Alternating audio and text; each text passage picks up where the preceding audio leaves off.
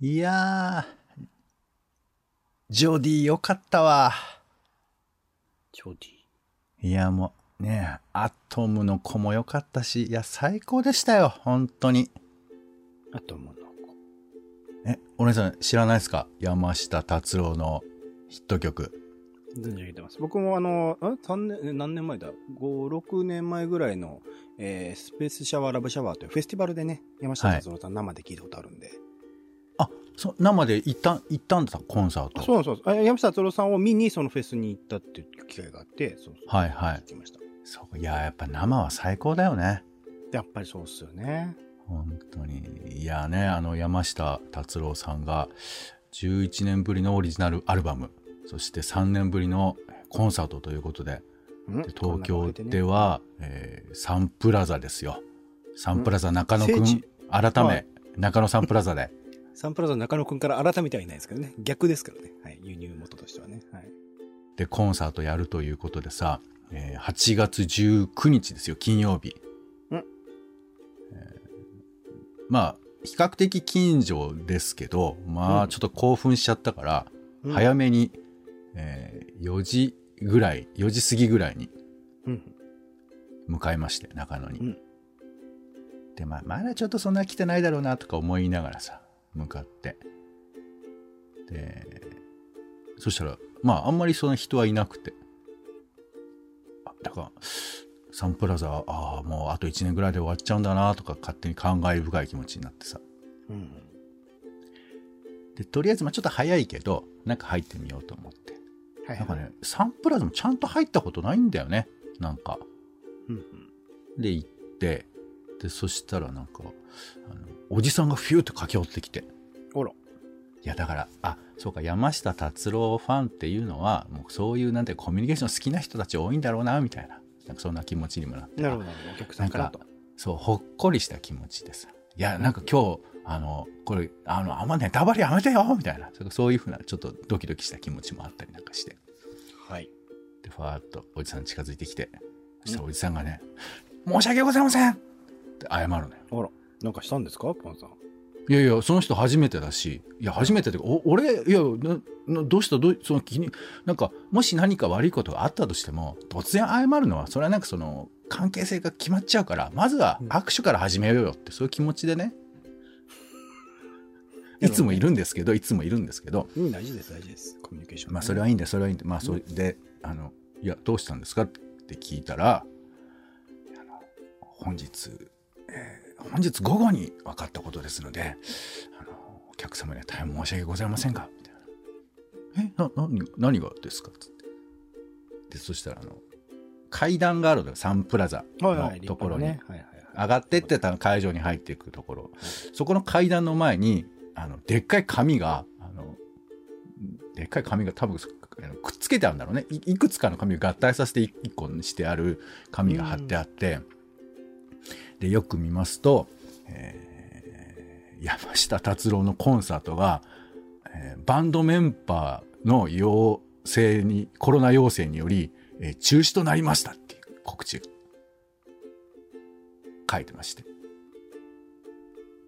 で、これあの、オレンさん驚いてないってことは知ってるってことなんですけど、ネットニュースでね。もうね、本当に嫌。こういうところがね、ええー、って言ってほしかったんですけどね、仕事として。まあいいんですけど。まあ俺はその、そえー、えー、いいよ、もう下手だから。で俺はもう見て、いやまあ見てっていうかそのおじさんの姿勢を見て、まあでも半ばちょっと、あって思ったんです。あ本当ですかいやマジかと思って。てか、そうか、そうかと思って、で、そのおじさんにね、いや、そのあのいやいや、もうだ大丈夫ですよって、あの、ちなみに何時ぐらいに分かったんですかっていう、俺の中の興味で、こういうのってさ、いつ発表になって、いつうんサンプラザに情報が届くのかなとか気になるからちょっと聞いてみたの。うんうん。そしたら、いや、本当に先ほど分かったんです。申し訳ございませんでした。お客様には前日に分かれば前日にお届けするべきなんですけども、みたいなことが言われて、いや、そんなに、そんなにいいよって、みたいな。俺もその追求したくて聞いたわけじゃないんだけど、みたいな感じに。追い詰め、結果として相手を追い詰めたんですね。そう、なんか申し訳なかったなと思いながら、うんで、なんかいろいろ後でネットで見たら、ツイッターで一番早かったのは、えーレコード会社か何かなのかな、レーベルかな、レーベルが一番早くて、1時15分ぐらいに情報が出てたみたいで。あ、でも早いんじゃないですか？なんかね、まあ、え、これ7時ぐらいのライブですもんね。そうそう。まあ、ただ、東京の公演なので、えっ、とね、一応、開始は、えっ、と、6時、あ、5時半とかかな？だから、あの、まあ、でも東京だから、やっぱ遠方から来る人もいるっちゃいるじゃない。うんうん。あとね、全国で津々浦々やるわけじゃないですから、だから、そのことも多分おじさんは考えて、先に頭をもうめっちゃ下げてくださったんだとは思うんですけど、劇場の人が悪いわけじゃないもんなとか、あとは多分ライブをやる直前っていうかね、多分その日の午前中とかに検査するんでしょうね、きっとね。そうそう。だから別に誰も悪くはないんですよ。悪くはないんですけど、いや、なんかさ、そうかと思って、いや、そういうことあるんだよなってちょっと思って、で、そのサンプラザをちょっと出たら、あの、まあ僕より年は上っぽい感じの若い感じの、えーまあ男性女性がいいらして、うんでさ、俺もすぐ帰るのもちょっとなんだからちょっともごもごしてるじゃない？その辺で。はいはいはい。でその二人もやっぱもごもごしてるわけ。うんうんなもんだからそのもごもご同士で、えー目が合っちゃったんだよね。そしたらやっぱわかるんだろうね。もうここでもごもごしてるやつはもう、あれっていうふうにわかるらしくて、あのーあれですか。あ、あ、はい、あれ、あれですよ。みたいな。ねえ。もうサンプラザじゃできないかもしれませんね。って言われて。ああ、そうですよね。なんかね、予定も結構入ってるらしくて、ちょっとうん見てみたんですけど、やっぱ難しそうですよね。みたいな。あ、事情詳しいんだな、みたいな。そしたら、女性、隣にいた女性が、あ、あなた詳しいのね、みたいな。なんかそんな、ああ、なんか、あの、プライベートに入り込むみたいな感じもありながら、あ、でもね、本当に、いや、でも、あの、またね、ここのサンプラザでき、できてやってくださったらいいですよね、みたいな。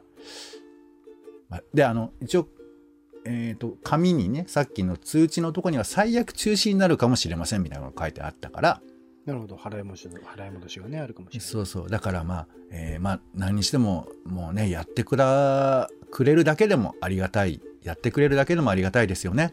って話をして、ね、本当それを祈るばかりですよね。っていう、ちょっと、あの、最大限できるマスクしてるけど笑顔をやって、いや久々に知らん人と喋ったっていう、そういう話でした。あ僕あのこの前のポンさんの話を聞いてその気が向いたんで山下達郎さんサイト見てみたらなんか今ねまだこの先の神奈川公演とかあと NHK ホールの公演とかのチケットの発売っていうか先行予約かなみたいなのの期間だったので申し込んでみましたよ1個あ、行きたくなっちゃった。うんなんかせっかくだからなと思ってそうだよね。あれがもう出たしみたいなねこの話してると長くなっちゃうんですけど、いや、本人もかあのコロナね、陽性出たりとかいろいろ大変だったから。北海道公演かな？2個ぐらいそう、だからね、もうさ、ただ、ただね、あの、コンサートに行くと、そういうなんていうか人との触れ合いあるんだなってことをちょっと思った。あ改めてなるほどねそう。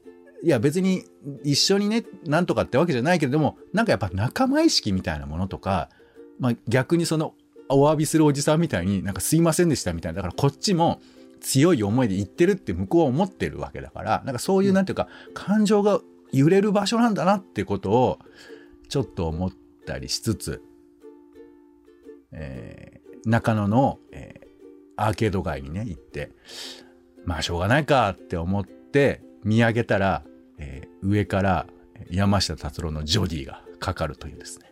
あら粋なはい。なので生で聞けてますよ、俺は。生で。収録音声をねはい そうそう。なんか気を使ってずっと多分山下達郎かかってたんですけど、まさかの本、本物の方がやらないっていうね、えーことになってしまってましたけども。まあそんな、はい、ことで、一応ご報告ね、えっ、と、いけてないですけど、報告をしましたよ。うんはい。はい。ということで長くなりました。えー友達、職場、夫婦のちょっとした雑談からついての投稿のネタの種など、直接役には立たないけれど、あなたと一緒に拾いたい種ラジは世の中のいろんな種を探すポッドキャストです。はい。お相手はカルチャー中毒者のオレンジさんと、どうもえーお天気散歩人のポンです。よろしくお願いします。お願いします。さあ、ということで週の始まりはおしゃべりの練習は種枕です。皆さんもぜひ種をね、拾って育てていただければと思いますが、はい。ではまず先週あったことということで、私の方から真っ暗なニュースですね。ん？えーっと、3つあります。まずは1つ目。えー、アド、今年度初史上3組目の、えーオリコン音楽ランキング5冠映画ワンピース関連楽曲が好調ということで、こうなんかよくわかんないけど、すごいですよ。Apple Music のランキングだと1位から7位を独占しているそうですよ、今は。ねえ。これ、あの、こえ映画には行かれたんでしょ？確か。ワンピースの。はい。で、あ、なんかもう、アドのミュージックビデオじゃないか、クソ映画か、この野郎っつって帰ってきましたね。で、オレンジさんが思ったってことね？あ、そうですそうです。僕の個人的な、すみません。はい。はい。そこ、そこちゃんと言っといてください、ね。でも、少なからぬ人が思ってんじゃないかな。うんで、いいから。まあまあまあ。オレンジさんはダメだったけど、まあでも逆に言うと、アドさんの、まあ、曲を聴くという意味では、とてもいい映画ではあったわけだよね。みたいですね。僕、アドそもそも好きじじゃないんで、あれですけど、はい。そうですね。ややこしい。こうなんかその、あれだね、悪魔の情念ややこしくないです。よあの、ワンピースもアドも好きじじゃないっていう。わあの原作は好きですけどね。ワンピースのえフィルムレッドもアドも好きじゃないっていう。難しいな。それ、その話を引き受けると時間がね、取られちゃうんですけどで、それで、えっ、と、じゃあちょっと音楽のことを久々に調べようかと思ってですね、えービルボードジャパン2022上半期チャートっていうのがあるんですね。で、それ見ますと、いや、もう全然俺わかんない。もう、えー読めるかな？これ読めるかな？ポンさん。残響参加でいいのかな？まあ、多分、あの、あそうです。あの、な、歌の名前は合ってますけど、この歌手の名前読めますか、えー、アイメル？あ、残念です。はい。アイメル？エメなんて読む？エメですエメさんです。え？エメ？エメってちょっと文字多くない？そうですね。本人に言ってあげるといいんじゃないですかね。文字多くないって、ツイッターとかでリプライで。ああ、そうかそうか。これがあれですよね。えっ、と、鬼滅の刃の、えっ、と、新しい遊郭編かなんかのオープニング曲かなんかなのかな？みたいですね。そうだよね。まあ僕、遊郭編を見ましたけど、すいません。エメさんの名前忘れてましたけども。はい。で、それから、ユーリのベテルギウス、えーそれから、キングヌーの一途とか、ドライフラワー。これもユーリさんですね。で、マカロニ鉛筆の何でもないよ。また、キングヌー、境目、えーみたいなのが続いていくわけですけど、あと、BTS は9位ですね。はい。みたいなことですが、あの、オレンジさんは、まあ、結構僕より曲聴くじゃないですか。まあ、ランキングを気にするという感じではないと思いますけど、これ、どうですか？この、な、まあ、納得度というか、まあ、だんだんさ、あのみんなのヒットってのは減ってきてると思うけど、あ、これヒットなんだなって、なんか納得します？どうですか？なんかやっぱ自分とはすごく距離があるなぁとは思ったりしますかね。ランキングトップ10で言うと BTS とヒゲダンはすごい好きですけど、ほうほうほう。まあ、キングヌーもあと少ちょっとぐらい好きかなぐらいな感じで、あとは全然興味ないですね。エメもユーリも。マカエンも。興味ないっていうのは、ちょっとあれだね、あの知らないっていうか、好きじゃないみたいな感じ？全部知ってるんですけど、でね、ん。あの、好きでもないとか興味がない。あの、だから自分の聴いてる音楽とだいぶちょっとずれてるって感じですかね。そうね。まあ、あの、言い方はちょっと難しいんですけど、僕も聞いてるかって言われたら全部聞いてないんで、あの、全部聞いてないんだ。そうか。いや、いや、知っあの、聞けば、あそう、あ、これなんだって思うけど、知らないっていう方が多いから、で興味がないって言うとちょっと強いとは思うんですけど、まあ僕が最近聞いてる山下達郎とか入ってないよね。もう一つはだって配信してないから、このいうランキングには入りにくいんですよね、今ね。あ、そうか。これ配信だけのランキングじゃないらしくて、配信と CD 発売とか全部複合的に組み合わせてビルボードはランキング出してるんで、うんうんうん。配信ないとかなり落ちます。そうね、最近の要素としては大きいよね。まあ、ランキングが全てじゃないのは、まあ、昔から同じではあるんですけども、まあ、こういう曲が今、えー聞かれてるんだなということですよね。はい、こんなところです。そして2つ目です。えースコットランドが生理用品の無償提供を自治体に義務付け、世界初だそうですよ。はい。経済的理由で生理用品を買えない生理の貧困が世界各地で社会問題となる中、スコットランド議会は2020年に全会一致で法制化を指示して、まあ、2022年に決まったということですよね。ああの施行されたということですよね。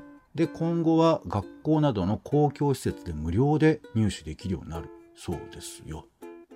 これすごくないですか？ねうん、でねまあでもこれ正直言えば、あのー僕らは一応性別的には男性なのでその辺のことが理解が浅いのかなとはまあ思うわけです。で一応金額的に言うと月額、えーイギリスであスコットランドねスコットランドでは、えー2100円生理用品の購入に支出しているということなんですね。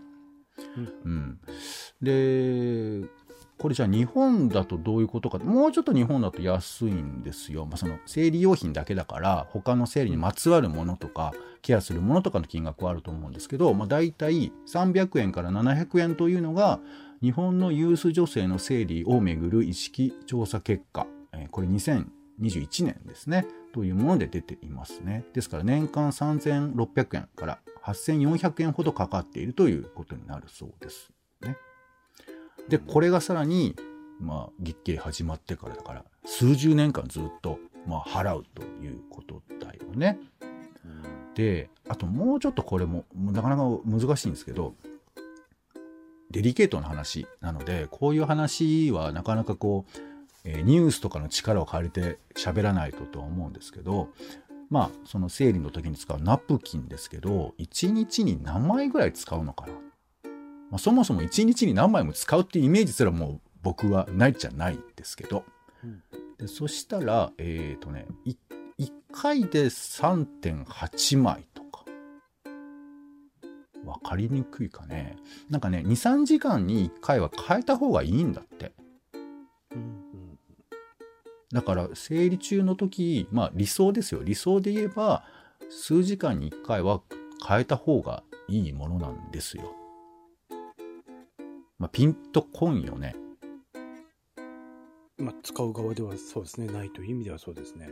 そうだよね。いやだからまああのこういう激烈基本的なことすらもなんかイメージが湧きづらいというのもあるわけですけど、まあ、だからこういう数時間に一度変えないといけない。まあほらなんか長い日もなんとかとかあったりするじゃないですか。でそれはそういうふうなことのケアなんだなと思うんですけど、まあ、この辺のことは意外とこうウェブサイトとかに載ってたりするんですけど、まあ、ただそれを集めようとするのかっていうところでなかなか難しいとは思うんだけどだから生理の貧困っていう言葉もなんか概念としてはわかるんだけど実際どうなのっていうのはやっぱその生理そのもののことを知らないとなんかこう何ただただぶん回してちゃんとしろっていうことより実際どうなのかってことをまあね、なかなか聞くの難しいんですけど、まあ、ちょっとずつこうやってこう拾い集めていくのかななんてちょっと思ったりはしていますよ。うん。はい、ちょっともう勉強になったという感じですね。はい、まあ今更かよって言われたらごめんなさいですが。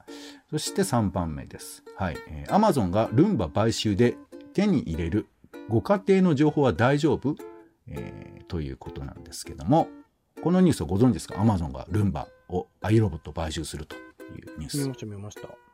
はい、でここの記事では IT メディアの記事では、えーなんで Amazon がルンバを欲しがるのかルンバっていうのはお家の間取りをまず、えー情報として入手してそこから掃除を始めるんだというところから家庭の間取りでどこに何がある例えば冷蔵庫あるソファーがあるみたいなことをか、えー情報を仕入れることによって、えーお宅のソファそろそろ取り替え時ですか？みたいなこととか言うのかな？わかんないけど、そういうところまで情報を、えー手に入れたいんじゃなかろうか？みたいなことが書かれていて、で、それも非常にこう、心配に思っている、えー行政側の、えー立場もありますよみたいなことが書かれていましたけど、でもちょっと夢は広がるのかね？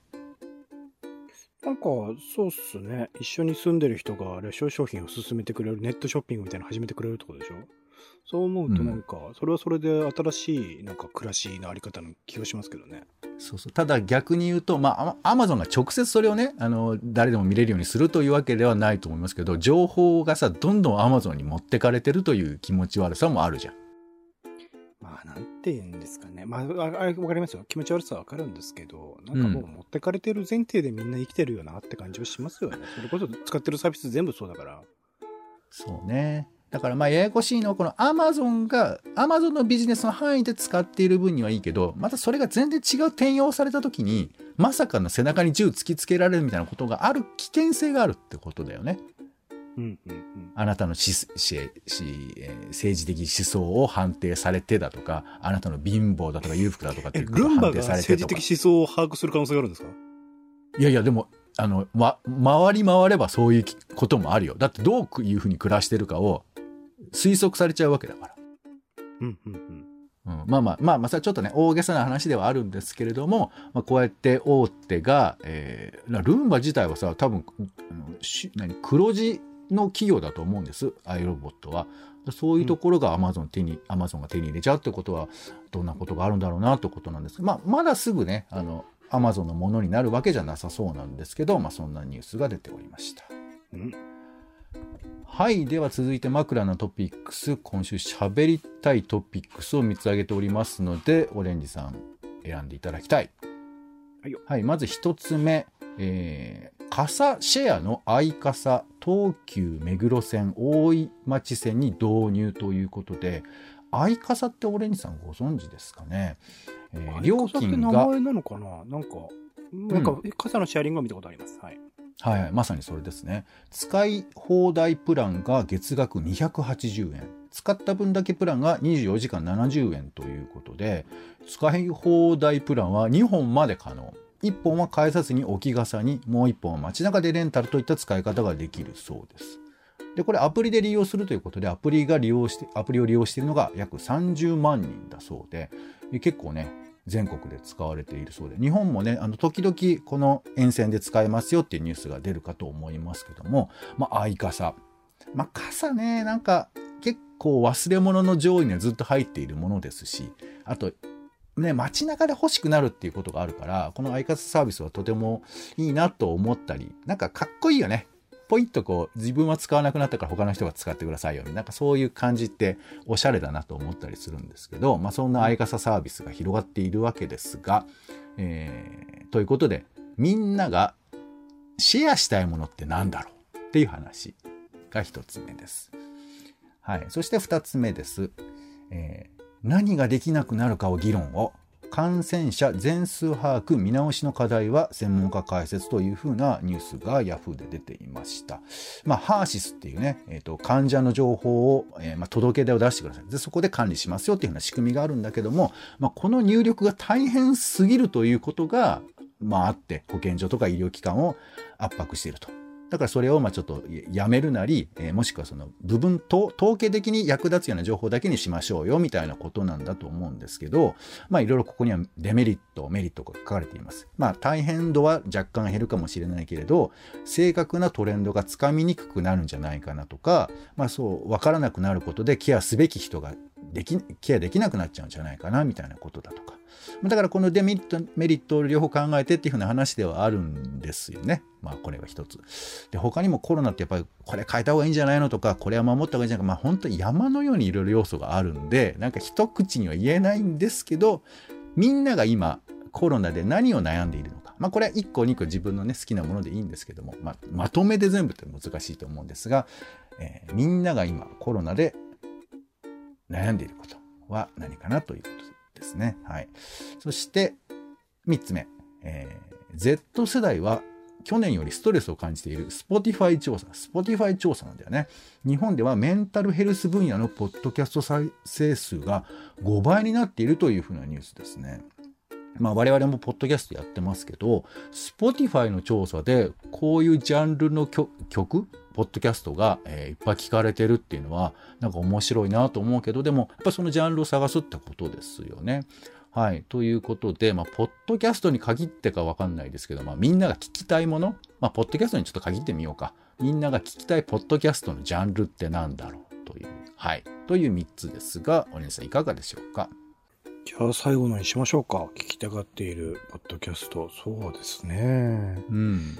なんだろう、今だと、まあ僕は基本的にはカルチャー好きなので、カルチャーに関する情報を摂取するっていうイメージ強いので、アフターシックスジャンクションのポッドキャストで流してくれてるやつとか、ポップライスザポッドキャストっていう音楽ライター、ジャーナリストの方々中心に映画とか音楽とか幅広くカルチャーについて語り合っている番組とかメインで聞いてる。あと、こんにちは未来っていうね、えー元ワイヤードの、えー若林圭さんと佐久間由美子さんがやっている、ポッドキャスト番組とか聞いてたりしますけど、聞きたがっているもの、ここの話で言うと、どちらかというとメンタルヘルス系のポッドキャストの人気が上がってる。メンタルヘルス系のポッドキャストって何やってるんですか？うんまあなんかなあなたの悩み事ってどんなのがありますか？みたいな。あの例えば人生相談とかオーバーザさんとかかも入ってる？あーどうなんだろうね。ここでどうなんだろうね具体的なものがちょっとここには名前が出てきてないんだよなお悩み相談みたいなものをやるっていうことだとね、なんか幅広いなとは思いましたけど。ちなみ、に大畑さんはお悩み相談ではないですけどねああ、そっか。あの、ジェーンスーさんの TBS ラジオの番組は基本。生活を踊るの方で悩み相談はあるけど、うんあの大畑さんの方ではあのソリューションを出さないなるほど、なるほど。なるほど、なるほどっていうのは言うけど、なんか解決策出すみたいなことはあんまりししないようにしてるみたいですけどね。そう、負けへんで精神で頑張ってる、えーオーバーザさんですけど。僕も、あの、これ、まあ、要はジャンルってことだと思うけど、ジャンルでメンタルヘルスってあんまり選んだことなくて、やっぱカルチャーとか、あとニュースかな。僕はあの、アマゾンの、あの、現、アマゾンだけのやってる、えーアップクロースっていうニュース番組があるんですけど、うん。これは結構聞くんですけど、そうね、なんかあとはそうだなあんまりその、なんだろうね、なんかほんと Z 世代とかが、えー今の女性んだとか若者の立場について語るみたいなポッドキャストも聞いたりはするけど、自分自身のためにメンタルのことでなんか曲あそういう話を聞くっていうのはなかなかないなと思いますけどだから自分にね引き寄せるとなかなか難しいけどでもこの社会情勢で考えるとやっぱり自分と身近な人となかなか会って喋ることが難しいみたいな時にまあこう友達みたいな距離感で話を聞いて、まあ、聞いてくれるか一緒に話しているような疑似感が持てるコンテンツっていうのは確かに嬉しいし受け止めてくれるっていうのも嬉しいのかなとはまあ思ったりはしますよね。うん、うん。うん音楽聴くようになったとかある？あんま関係ないですか？関係ない。まあ、あの、外出が減ったっていう意味で言うと、逆にその音楽、あ、音楽でも街中であんまり聞かないんだよな。家でしか聞かないから。まあ、ポッドキャストについては、聞く時間が減った分、なんか意識的にこうまとめて消費しないと、特にアフターシックスジャンクションは毎日平日3時間ぐらいあるので、まあ、それを一部編集はしてますけど、それを聞こうと思うと、あのー結構頑張って聞かないといけないなって感じにコロナ禍以降はなってる感じがしますね。まあ僕個人としてはその種ラジ、まあ、あんまり方針とか相談したりはしてないですけどまああの真面目な話とか真面目風な切り口とかはあ選びがちなんだけどまあできたらポップにやりたいなと思ってますあ、そうなんですか。それは意外だ。うん、意外？うん。なんか真面目方向に寄りがちなんで。はい。俺が？うん。そうかな俺が不真面目だと怒られるしでもあなたが不真面目な時に結構俺は突っ込んでるんだろうねきっとうん、うん。難しいねそういや俺だからポップにやりたいっていう認識なんでちょっとそれ改めあ、そうだったんですね。くださいよはいいやポップの概念が違うのかもしれんよねあー、なるほど、なるほど。まあ、いろいろね、ポップ感はあると思うんで。うん。はいまあまあそうねでもなんかなるだけあのみんなのニーズに合わせるつもりではないんですけどなんかみんなが今聞きたいジャンルっていうかその空気感だよねその辺のものをなんかあの俺が聞かせたいっていうよりかはこういう空気がいるのかなっていうのはちょっと感じてポッドキャストを作りたいなと思いますけどね。うん。はい、ありがとうございました。みんなが聞きたがっているポッドキャストジャンルはという話でした。では最後に枕な予定です。今週の予定を先取ってご紹介。どんな予定があるんでしょうか。まず8月21日日曜日は、えー、パーフェクトの日、女子大生の日、献血の日。8月22日は、えー、月曜日ですね。バドミントン世界選手権大会が始まります。はい、それから島崎藤村が亡くなった日だそうですね。